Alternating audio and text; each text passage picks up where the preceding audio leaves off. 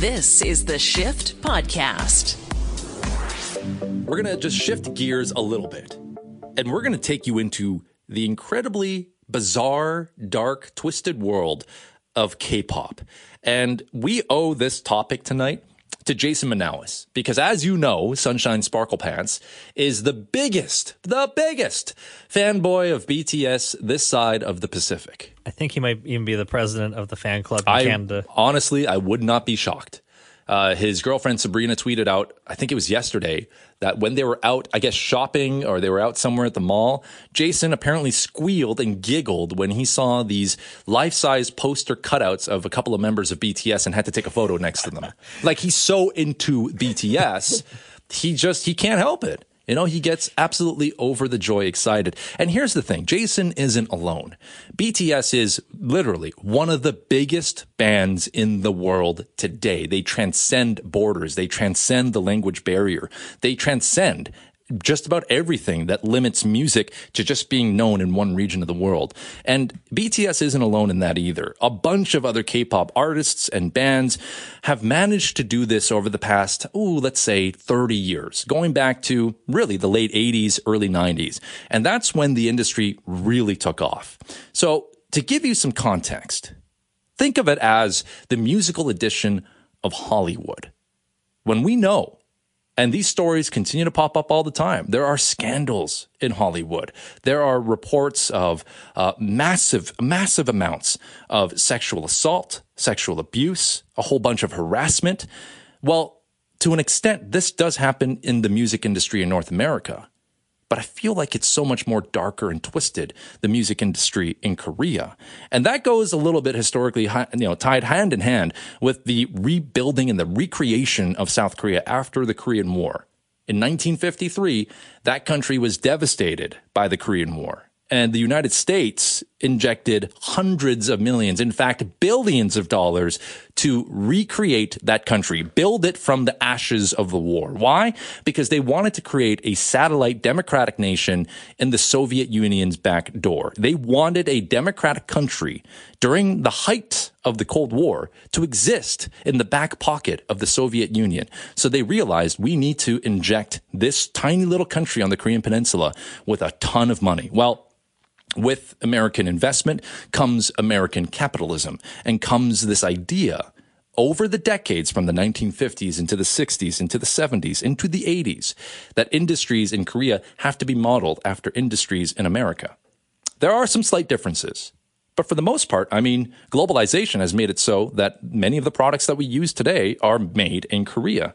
I mean, Ryan was talking about earlier, he has a Samsung smartphone made in Korea. Those are Korean components that are assembled in China or Japan and then shipped here to Canada. Korea has become a global powerhouse for so many things. And among them, yes, there's vehicles, there's gadgets, there's computers, there's all a whole bunch of things.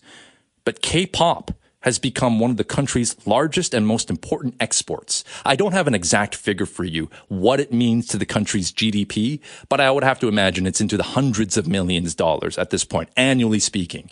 So it is important that the success of K-pop is perpetuated and is built upon and is never taking a step backwards because as the country grows in strength financially, if it's so tied hand in hand to the entertainment industry in Korea, it needs to continue to go on. It's become a science. Now, BTS is the hot, one of the world's largest bands in the world, like I explained. But 10 years ago, BTS was never around. 10 years ago, the Korean music scene was filled with other stars. And before that, if you want to go back even closer to 20 years ago, well, then you had names that were starting to emerge in the horizon of K-pop. Names that you don't know these days, but names like Boa, names like Rain, names like Seven. For a while, those three stars were among the biggest in Korea. Now, they barely register. And that's the problem. When you sign up to become a K-pop artist, you basically forfeit your right to do anything in your early adult life. If you're lucky and you're talented and you get recruited and you sign up and sign away all your rights to become a human being from the ages of, let's say, 17, 18, all the way up into your late 20s, The record labels take care of everything for you. In fact, they take control of you.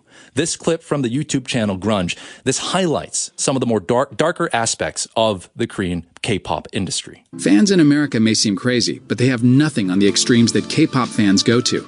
According to Australian Broadcasting Corporation, the group TVXQ had fans tapping their phone lines so they could hear the calls of their idols, and some even broke into their apartments so they could kiss them in their sleep. Then there are the really extreme fans known as sasang. These people go as far as installing cameras in their idols' homes and sending them love letters written in blood, and in one case, stole urine from a band's toilet and then tried to sell it to the highest bidder. About the only thing worse than fans are anti fans, who loathe a particular star or group so much they obsessively try to sabotage or even kill them. In one incident, a group of anti fans sabotaged a concert by cutting power to the venue, while another incident involved an online petition that generated over 3,000 signatures begging a star to take his own life. And there have been multiple attempts to poison K pop stars. One boy band member's mother ended up in the hospital after drinking a beverage meant for her son, while another star had his drink spiked with glue, causing him to start vomiting blood. Health concerns.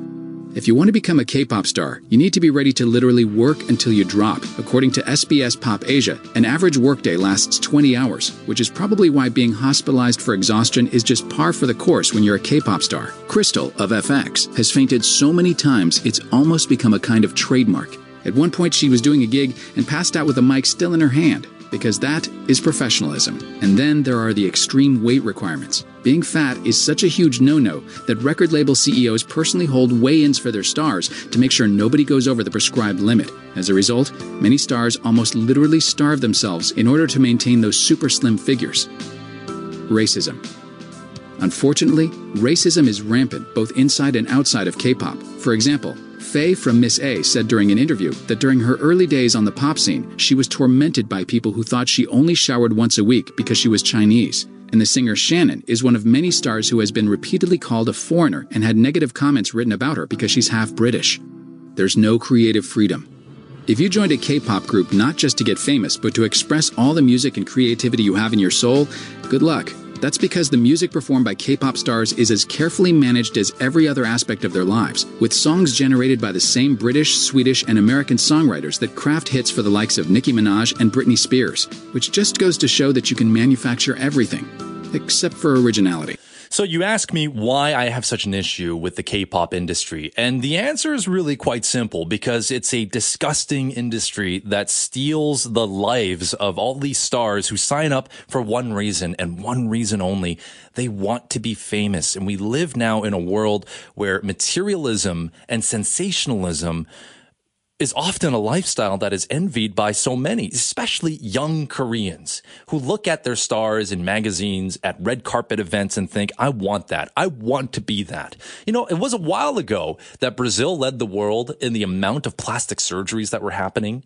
South Korea, I'm sure, has bypassed that by now. And it is scary the extent that some of these people will go through to look like the perfect Barbie doll or the perfect Ken doll. It is shocking. And when I say you give up your right to be an adult, if you were to tell me that, hey, Jawn, I feel like I'm going to pursue my dream, my career, the thing I've wanted my entire life, chances are you still get to choose what you eat. You still get to choose what you do when you're not at work. You still get to choose who you date and who you fall in love with and what you are associated with, the clothing that you wear, the things that you say, everything. But not for these K pop stars the most troubling part is that it's still ongoing and it's not going to stop because I highlighted already the importance of the K-pop industry to the financial stability of Korea now as a country. It's tied directly together. So it's not stopping. I have a soapbox here because I'm venting because I want people to know that when you cheer BTS. Yes, you can cheer the individual stars themselves. They are talented. They are there for a reason. But don't cheer the industry and don't support the perpetuation of the industry. They aren't exaggerating when they say that producers and labels have almost complete control over these stars. And no one would understand that better than K-pop artist Amber Liu. She told CBC Morning there is an expectation in the industry to be perfect at all times. Starting at such a young age and you know being thrown into the industry, you know you're told what to do, what to say, what to think, uh, what to look like you start just kind of like how I felt was, you know, I was just like, okay, if that's what it is, I have to do it. If that's what I want, if I want to chase my dreams, if I want to, um, you know, do what I like, you know, do this dream job, that's what I have to do. And uh, I remember that I was too dark. Like my skin was too tan, and I had to brighten my skin. Um, I lost a lot of weight. Um, I developed a lot of really bad eating disorders. Um, and even things like plastic surgery, which is, you know, I, I to me, plastic surgery, like I'm not against it, but it's a very like, uh, very important, like, has to be well thought out, like type of procedure. It is happening way too frequently, and more alarming. Something that I would encourage, if you're interested, to take a look at is what happens when these stars age out. Because of course there's an expiration date. When you're in your 17 18 age and then you become a sensation in your 20s by the time you hit 30 you have to understand this is an ongoing machine. They're pumping out stars every single month. So by the time you become 30 you've more or less become useless to the record label. You've become useless to them because you're older you're known you're not as mysterious you're not as exciting and they toss you away and they don't toss you away gently and they set you up for life. They toss you away. And because you've lived the past 10 years as an adult, being told what to do, what to say, where to go, who to eat, or uh, what to eat, and all these things, you don't know what to do as a human being. And you fall into depression, you fall into substance abuse, and you fall into even worse, darker things than that. So I'll just summarize here. You can cheer the individual stars. They willingly sign up for these things. But if you're talking about BTS, you're talking about the industry as a whole, just know it's not as shiny and as fun and as innocent as it sells itself to be. That's the image they're trying to portray because, as I said, the machine must go on. It's too important for the success, financially speaking, of an entire country with 53 million people living there. This is the Shift Podcast.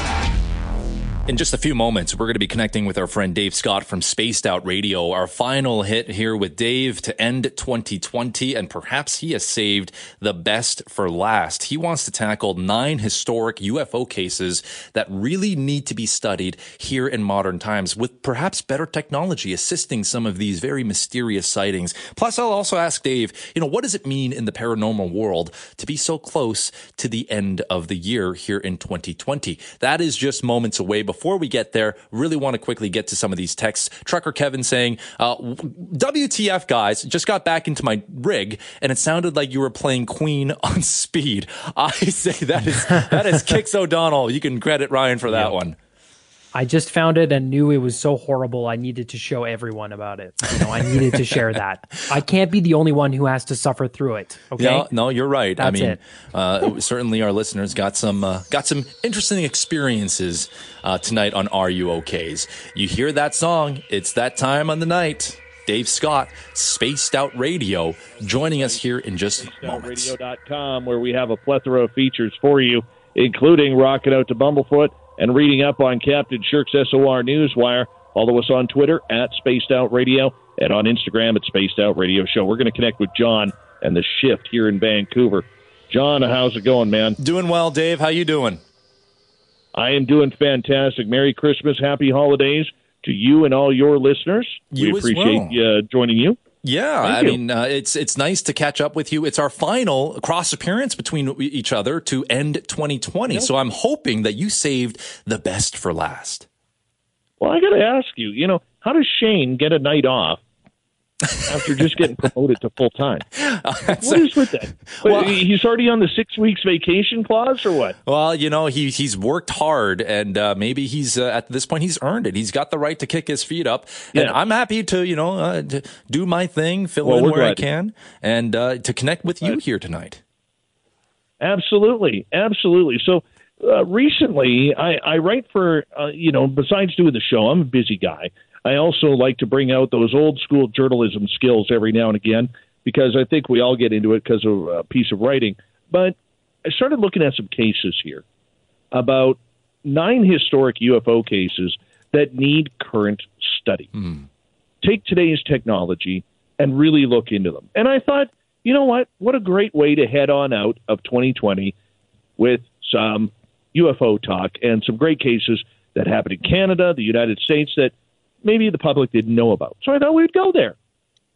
I love that, especially since you're right. Like technology has come such a far way from when UFOs became more of a normal conversation piece. So I'm very fascinated to see if this can happen. If we can bring today's technology into these studies, what are we going to be finding out? Well, you know what? I want to ask you this, and I'll, I'll post this to all of your listeners as well. Can you name me one major UFO event in Canada? In Canada? Yeah. Oof. In Canada. I don't know if I know one off the top of my head, but if I had to guess, I would say there's probably one or two here in BC because, you know, when you get up northern, uh, when you get to northern BC, you know, you got the woods late at night, perhaps in the summer, uh, you, you look up at the stars and all of a sudden you might see something that looks a little, little strange. Well, let's start off. Uh, let's go back in time, shall we? Before I was born, probably before you were born. Mm-hmm. Let's go back in time to October 4th, 1967. And we're going to Shag Harbor, Nova Scotia, where it's the middle of the evening and this weird light is seen coming from the west. And eventually it's getting lower and lower and lower. And all of a sudden there's a giant boom inside Shag Harbor. And hundreds of people eyewitness this thing. Hmm crash into the ocean, and nobody knew what it was. The Mounties were called. There was a Mountie who actually witnessed it. The Canadian Navy, the United States Navy, which has a base in Maine, witnessed this, and they're all wondering what the heck just happened. Canadian Air Traffic Control gets on the phone. They are able to take all of their aircraft that are in the sky or had just landed, and they are able to account for them. They have no idea what has crashed in there. Now, this is known as the Shag Harbor incident. It's pretty much Canada's Roswell. The Navy sent down divers to check this thing out, both American and Canadian Navy divers. They saw it. But the weird part about it is when they went into the water in the same place the next day, whatever it was was gone. Hmm. Vanished. Now, there is some conspiracy theory behind this that a second craft appeared, and these Navy divers allegedly saw aliens working on this craft that crashed to fix it. Oh. Now, whether or not that actually happened, we don't know. But with the hundreds of eyewitnesses that saw this, it is one of Canada's greatest UFO situations that we've had. That's fascinating, especially because if it's if it's happening at the bottom of the sea there, uh, I mean, over 20 years ago, you know, we saw Titanic thanks to James Cameron. They brought one of those submarines down exactly. to the ocean floor. So, what could there be uh, left over? Because I'm sure if there was an accident like that where there was a big explosion and a crash, uh, even if it's gone, I'm sure that there's got to be some remnants of that still left over. Well, if you look at the Roswell crash or other UFO crash sites or alleged sites, people go in there and they will actually bring metal detectors and they will still find pieces because when the military comes in, they do a quick sweep. Mm-hmm. They get as much as they can that they can find, all the big stuff that may be interested, then they get out.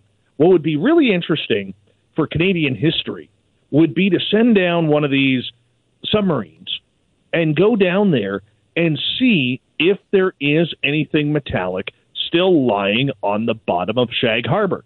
Now, I'm not going. I have a fear of the ocean because, you know, Nova Scotia is getting a lot of great white sharks around there these days. So I'm not doing that.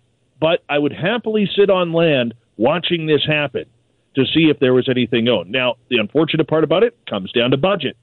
Okay, renting a submarine to do this costs a lot of money, hundreds of thousands of dollars.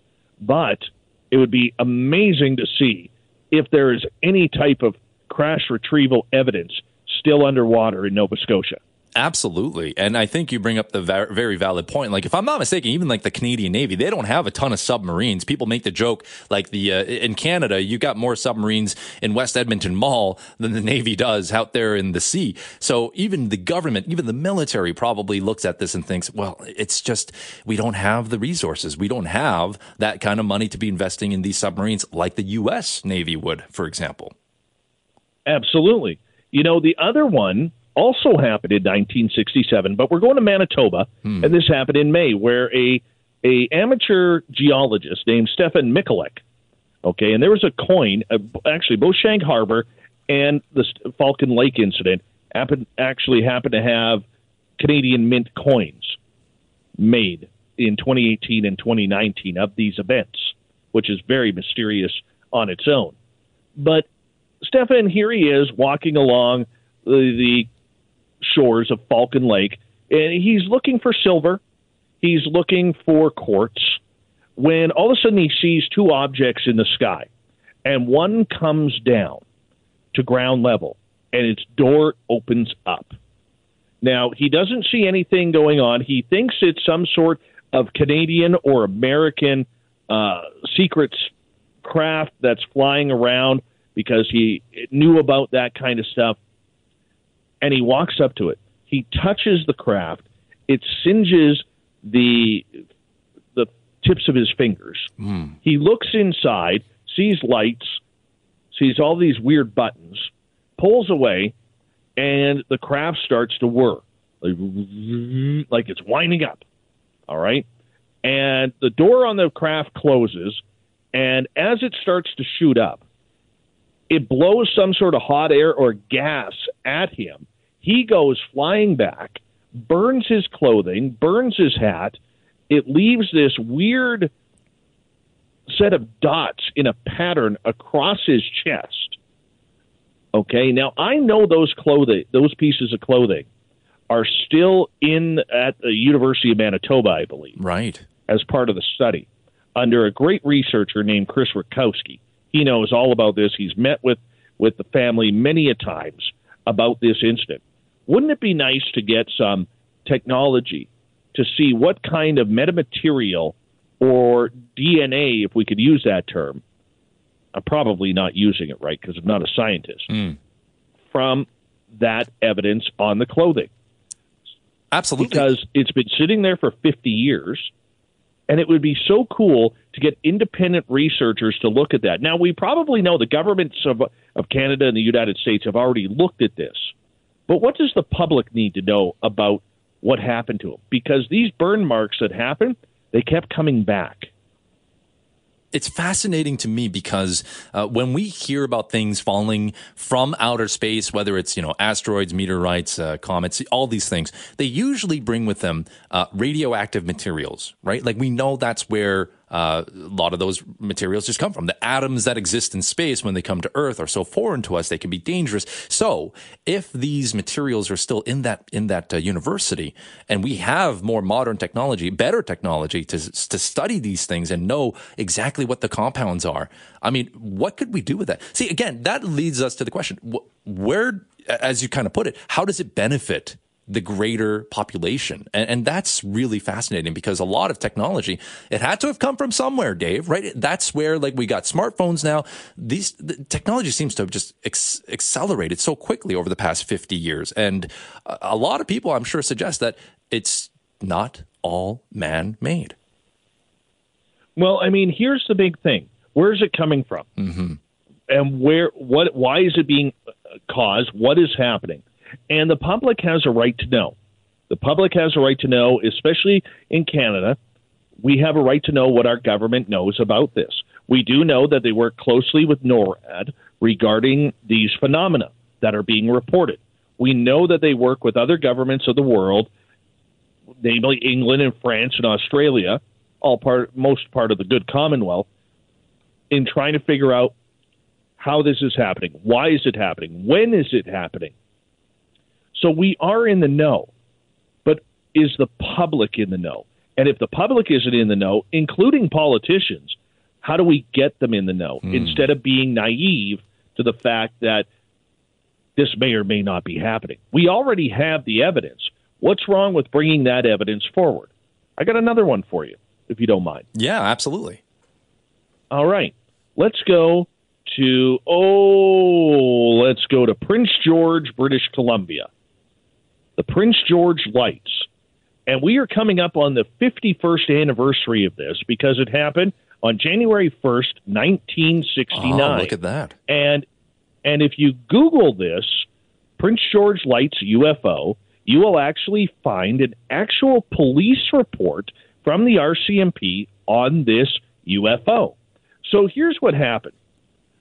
Back in the day, Prince George, which is now a town of about 100, 120,000 people, only had about 30,000 residents at this time. And it's January 1st, and if you know Prince George, it's a blue collar logging mining type town with a lot of hardworking, good people. And here on New Year's Eve, all of a sudden, a row of orange orb like lights starts appearing over the sky. And they start glowing, and hundreds of people saw this event happen. So here's what happened these lights, which hung around for about half an hour, started moving from about 2,000 feet to up to about 10,000 feet. Mm. And this is an area which, of course, anything north is patrolled heavily by radar because if there's any adversary coming in, and we're still in the Cold War at this point. Right. If there's any adversary coming in, they're coming in over the North Pole. So the the territories in northern BC, right across Alberta, Saskatchewan, Manitoba, very highly looked at with radar. So nothing sneaks in. But these lights kept on hovering there before disappearing. Now, the initial reaction and initial question that I had was could it have been fireworks? But we don't have fireworks that jump to 2,000, 10,000 feet mm-hmm. and then just vanish. And to this day, nobody knows what happened. And the people of Prince George, the majority of people there now, have no clue that this incident even took place. But there it is. Isn't that a great shame? Because if dozens of people back there in 69 saw this happening, um, you know, I, I, would hope, fingers crossed, that there are still some people here in 2020 who might have been younger and witnessed this for themselves that day on January 1 and can share those testi- testimonies with everybody else. And, you know, I wish it would happen again now with again more modern technology where we have so many great, excellent cameras on our phones and those who have invested more Absolutely. in actual, you know, better cameras to actually get better footage of it now. It would go on the internet and spread like wildfire. Absolutely. So the gentleman who reported this to RCMP, gentleman named Mr. Walter Webster, it was 7:30 at night. He describes as one eighth the size of the moon, yellowish orange in color, with glowing around them. The objects appeared to have a square attachment fastened to the bottom. The top portions of the sphere had diagonal stripes across it. The uh, object above a radiant light and at times appeared very bright. I mean, you got to realize back then they didn't have drones. So what was it?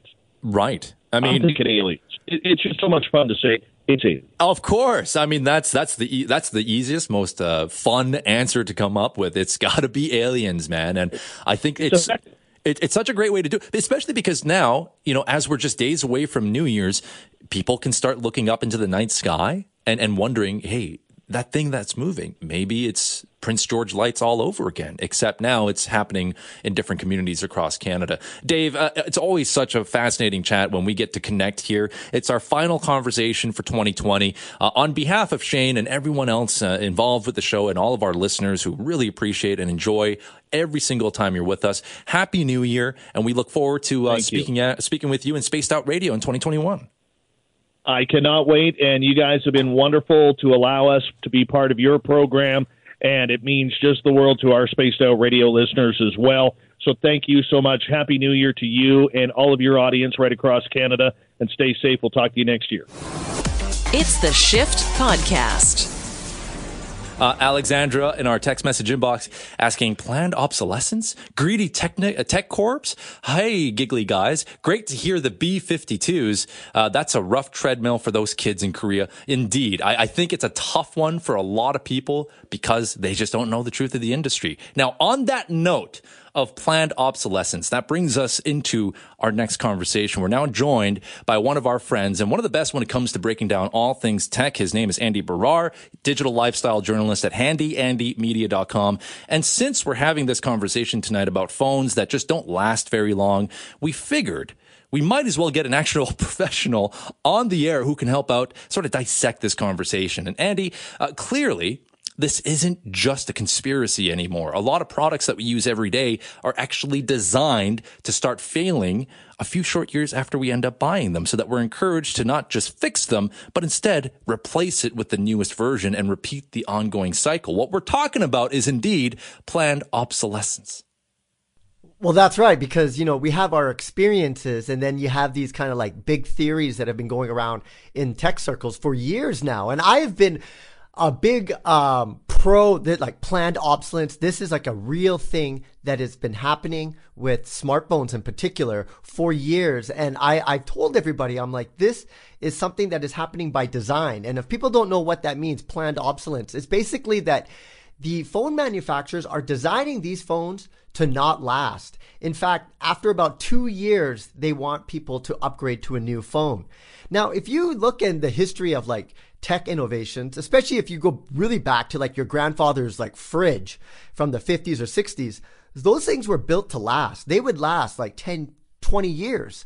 But there's been just this fundamental shift as we moved into consumer electronics that they just want us to just have these devices for a short period of time and then make a big splash every year about the next launch and then migrate everybody to buy more stuff when in fact this device works perfectly good or it could be fixed but because of this what we call planned obsolescence um, it was designed to break and for you to replace it rather than fix it well, you know, it's funny because when we look at the old Nokia cell phone, that big blue brick, uh, that thing would just never, ever stop working. You could drive over it, it would still work. You could throw it in the ocean, it would swim back, and yes, it would still work. And obviously, for the company, they earned that reputation of being uh, great phone makers, things that are durable and made to last. But I'm sure other companies looked at that and thought, yeah, you know, it's a good reputation to have, but it's probably not helping out their bottom line. What we want to do is instead make phones that are really cool,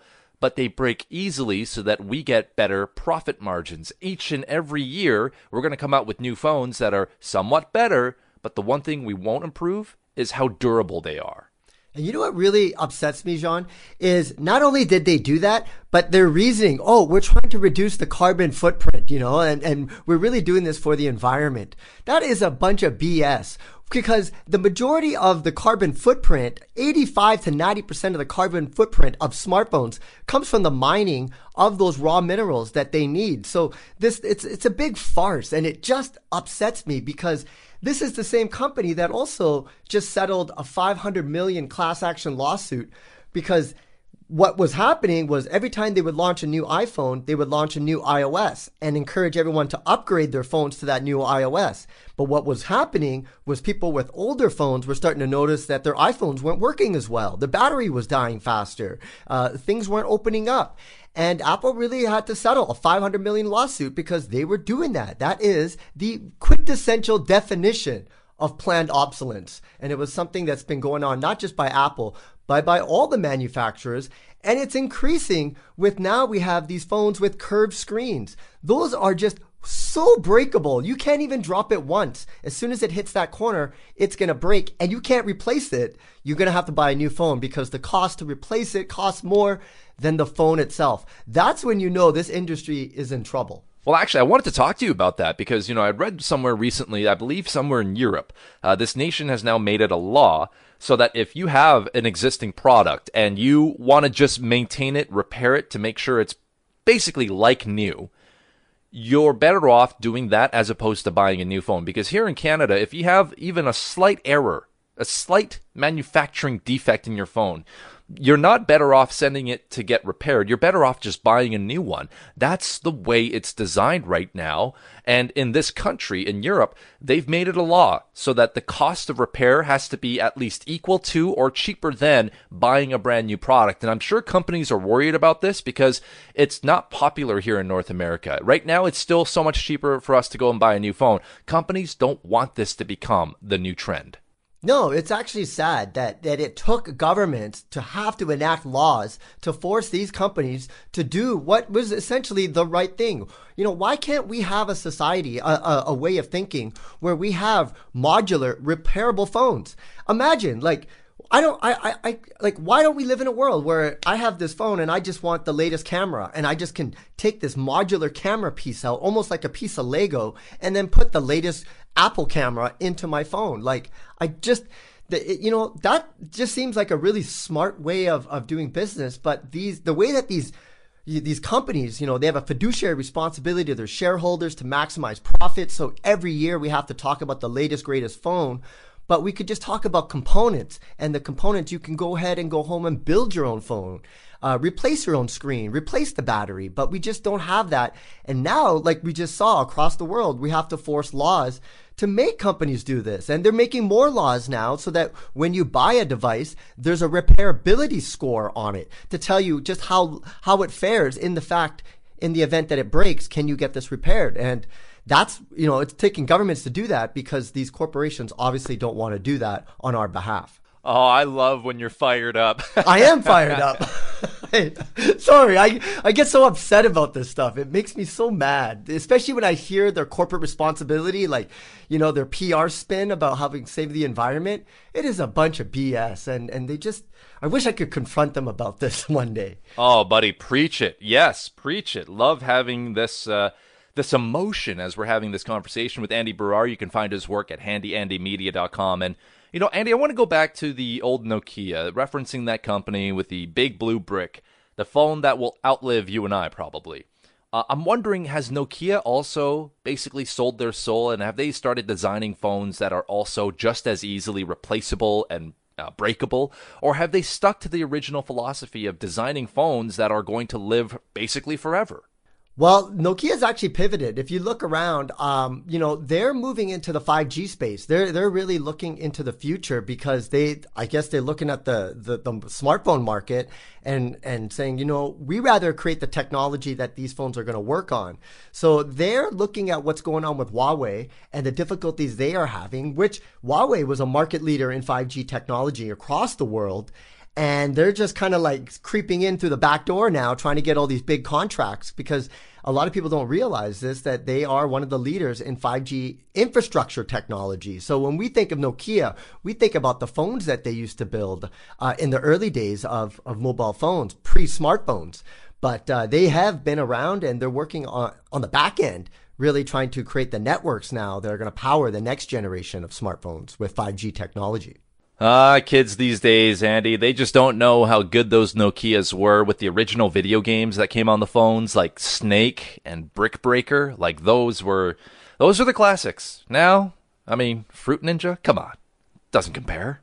Well, the flip phone's coming back. You're starting to see that that you know people are getting tired of the same smartphone. If you look at any phone today, they all look the same.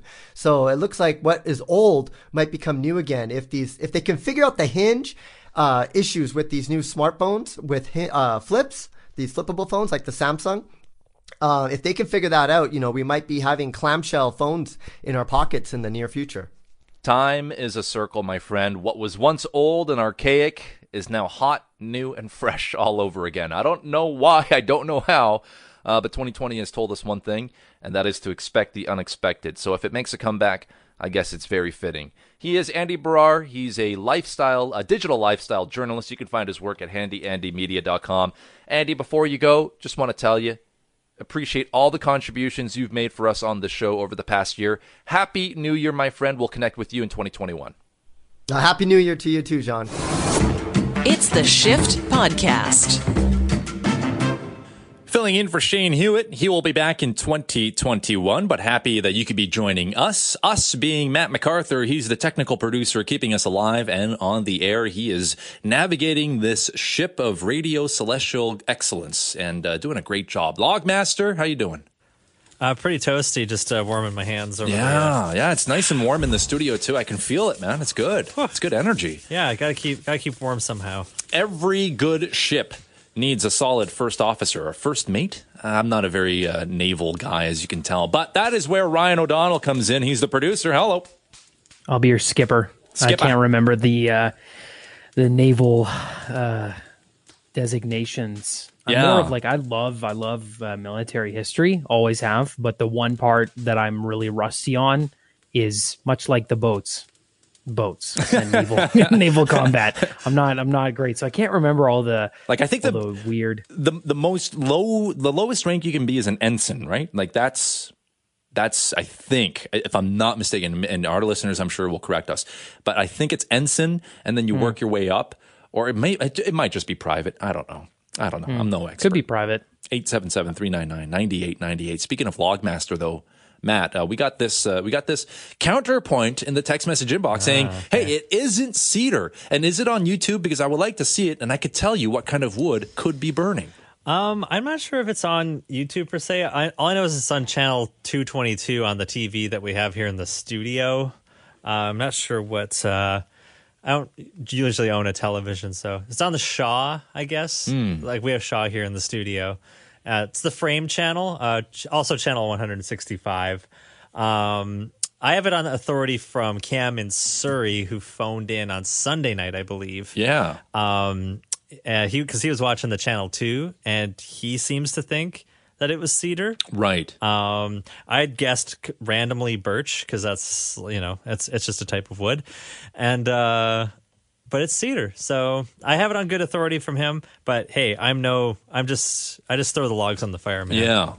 Yeah, he's the log master. He's not a log expert. i'm not a log i'm the log master i'm not the log expert exactly. Uh, Denise, uh, this one's for you, Ryan, saying uh, good things come in small packages. Aw, that's what my girlfriend tells me to make me feel better. But it works. Hey. I, I'm, I'm a man. I will take any compliment. One compliment a year is enough for me to hold on to and smile. So thank you, Denise. I appreciate it greatly. things are going to get a little bit weird because it's time for Are You Okay? And Ryan has promised something really, really fascinating. So let's bring in our good friend, Roberto. Yeah. All right. So good on the guitar. Execution, flawless. Ryan, what are we doing here tonight? All right, well, let's just go. I'm just going to jump right into it, okay? Are you okay with the chipmunks? Hmm. You know, Alvin, Simon, and what was the other one? theodore Theodore. Yeah. I How are you feeling for- about them? I, I totally forgot they were a thing. Uh, I thought you were asking me just like the animals, and I was like, well, I, I don't know. I don't encounter chipmunks too often. Um, they weren't my favorite childhood, you know, like cartoon thingies. So I, I'd say like, sure, I'm okay with them. They make my skin crawl. Uh, the, the, the sound of chipmunks is the sound of, of just hate, and I it makes my ears fill with blood, and I just don't oh, like you're the gonna chipmunks. hate me in a minute here. Okay, so I got two things here, but the to give you some context before I make Matt angry, the Chipmunks are no longer the kings of the holiday music charts. Mariah Carey must have been nice this year because Santa brought her a chart record for Christmas. Her holiday tune, All I Want for Christmas Is You, is number one again on the Billboard Hot 100 singles chart, the fifth week it's hit the top spot since it was released, meaning it's spent more weeks at number one than any holiday song ever. Previous champ? The Chipmunk song, which is actually the only other holiday song to top the chart. Jason Nathanson, ABC News, Hollywood. Wow. That was a Yeah. shot of adrenaline right there. right? Uh, so for me personally, the only Chipmunks thing I'm okay with is the Chipmunks Christmas song. It's kind of wholesome, and I have some nostalgia from my childhood because my grandparents would play me a lot of uh, Chipmunks movies and TV shows.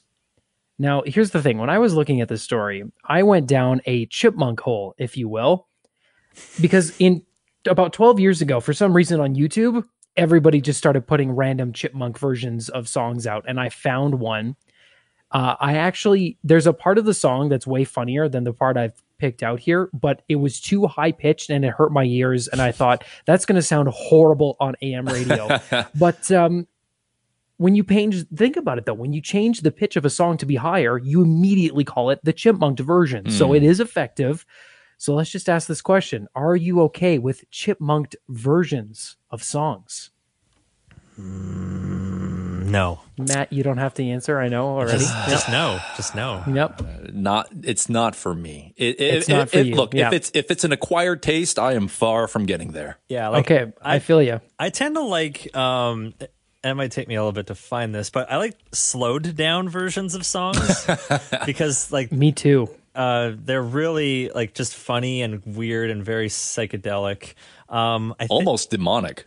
yeah. Um Okay, here we go. So Andrew Ferreira brought this into my life. This is Mary Kate and Ashley Olsen. Uh, you know those those two chipmunks from uh, Full House. Right. Um, they had a song called uh, "Gimme Pizza," and uh, it was it was like a it was just a your basic kind of kid kid song It's a about kid's bop. uh, yeah, kid bop kind of song about pizza. But then we want pizza.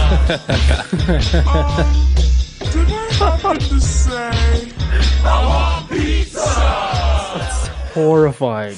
I love it though. it sounds like Ween. It's awesome. It does sound like Ween. Um, well, I'm I'm really sorry, Matt, because I have a chipmunk version I found, and the weird thing is this was released like two weeks ago, which is kind of weird. Oh. Um, this one made me sad, very sad.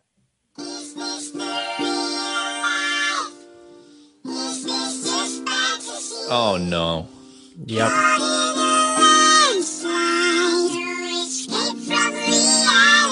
Oh, oh, oh. oh. oh. Okay, Yeah, so it here's the worst We're- part. We're never stop. playing that Yeah, again. I know, way. but the part of the song that's ridiculous is the part where it's Galileo, Galileo. Oh. When he does the high pitched ones, my ears almost bled. It was really, really funny in the context of this, but it was horrible. I, I can But believe that. Yeah, because that that was ooh. Ugh. like it- Yeah. okay, if if beer is an acquired taste, that was a shot of tequila and no lime, no salt, just by itself, and straight Patron from the bottle. it, it, it burns, man. It, It, it does. burns. It does. It leaves a sour taste in your mouth. Trucker Uh, Dan for texted sure. in really quickly. Trucker Dan saying my last car was called Alvin because of the chipmunks. Every time I press in the clutch, it sounded like it was playing the harmonica. See, that's good. I'm okay with that. I'm very okay with that. oh man, like leave Queen alone. Leave Freddie Agreed. alone. No, agreed. You Totally know, agreed. The look, the movie was good, Bohemian Rhapsody. You know, I, I. Think some people were on the fence. I enjoyed it. Um, pretty good. Leave it alone. Like we Yeah, don't just- need uh, dubstep versions. We don't need a chipmunk version. We don't need a country version. We've Yep. got the original, and it's so good. I will say there is one remix of Bohemian Rhapsody that makes me laugh, and it they changed the pitch on Freddie's voice, and it's absolutely hilarious. Like his his he just goes in and out of uh, tone uh, all the time, and it just sounds so ridiculous. Uh, I'll have to grab that uh, for a later date. It's great, uh, but uh, let me ask you another: Are you okay? Okay, all right. Yeah. Are you okay? Are you okay with fast food? Oh yeah, yeah. I love fast food. More often than not, uh, full transparency here. Uh, after the show ends, I usually get you know hit the drive-through on the way home, and then I have myself a little snack, and then go to bed. Yep. Maddie? Um, I mean, yeah, I'm I'm trying not to eat it so much, just because like after a certain point, I mean, maybe it'll happen to Jawn soon now that he's passed the, in the big old three O Oh. sort of category. Uh-oh. But your body just starts to like just like expand and and and it starts to just like not quite metabolize you know the the the whoppers and the you know the big macs and just all that all the other you know corporate sandwiches. And uh yeah it's I, i'm not i'm okay with it because it's convenient and and you know hot garbage that's delicious but uh i'm i'm trying not to be so okay with it in my personal life Yep. Well, I feel that. I love fast food. I mean, I know it's bad for me. When I was young, younger, I mean, I'm still young, but when I was 18, high school, I could eat three Big Macs a week and not put on a single pound. Now, uh, I, I'm the COVID belly has shown its ugly head, and Oh, I'm yeah. starting to try to get control of that.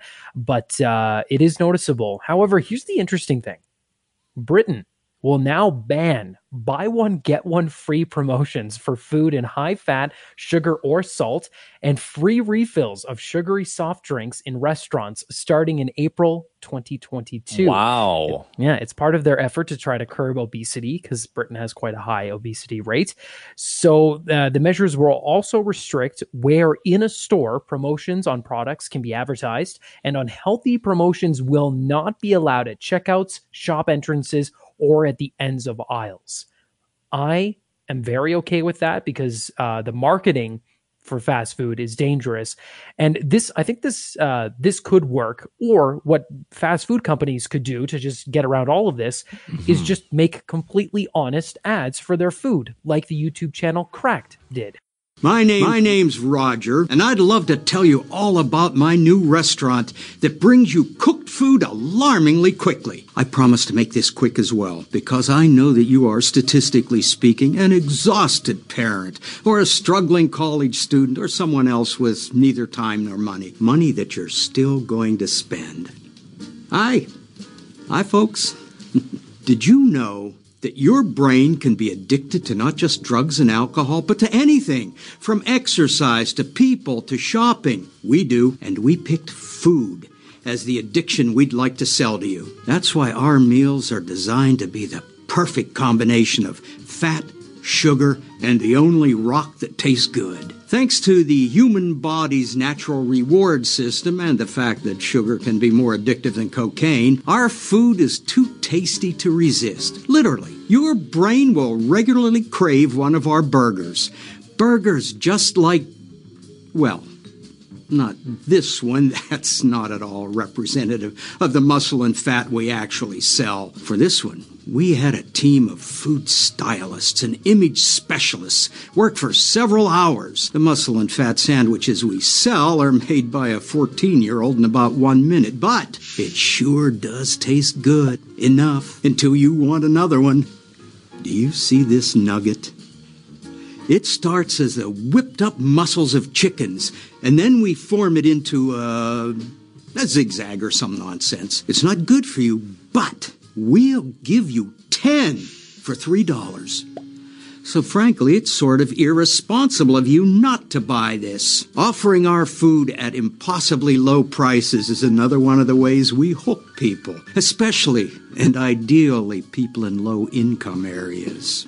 Oh man, that sounded like the evil, uh, cynical, and twisted version of Bill Nye when he's doing like a scientific breakdown. Actually, maybe Bill Nye himself is already like cynical enough. But I, look, I'll, I'll put it this way, Ryan. Like I watched the documentary from like 20 years ago, Super Size Me.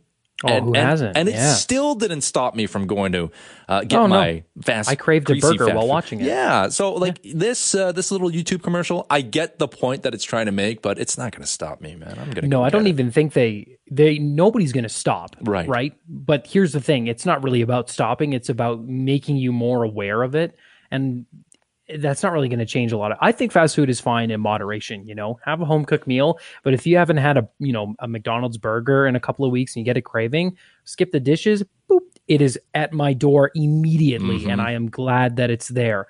But uh, every day, or uh, yeah, and there's some deep rooted issues, especially in how it targets low income stuff. Like that's that's a whole nother rabbit hole. But uh, I'm interested to see how obesity rates change when the UK changes its laws against advertising for those things. Yeah, April 2022, that's when they will ban the BOGO deals. And on that note, got an email from Rich saying people were eating sugar, salt, and fat when I was a kid in the 50s, and very few people then were obese. That should tell you something. What it should tell you is that sugar, salt, and fat don't make people fat. Obviously, it's something else. Sugar, salt, and fat are innocent bystanders. I would say, like, the way we live has changed, and the size of those products have also changed. And I think they explained that in Supersize Me in that documentary, where like an average meal, a combo meal, then a large size is now a kid size in today's fast food world. And what we have for a large size is like a gargantuan meal of four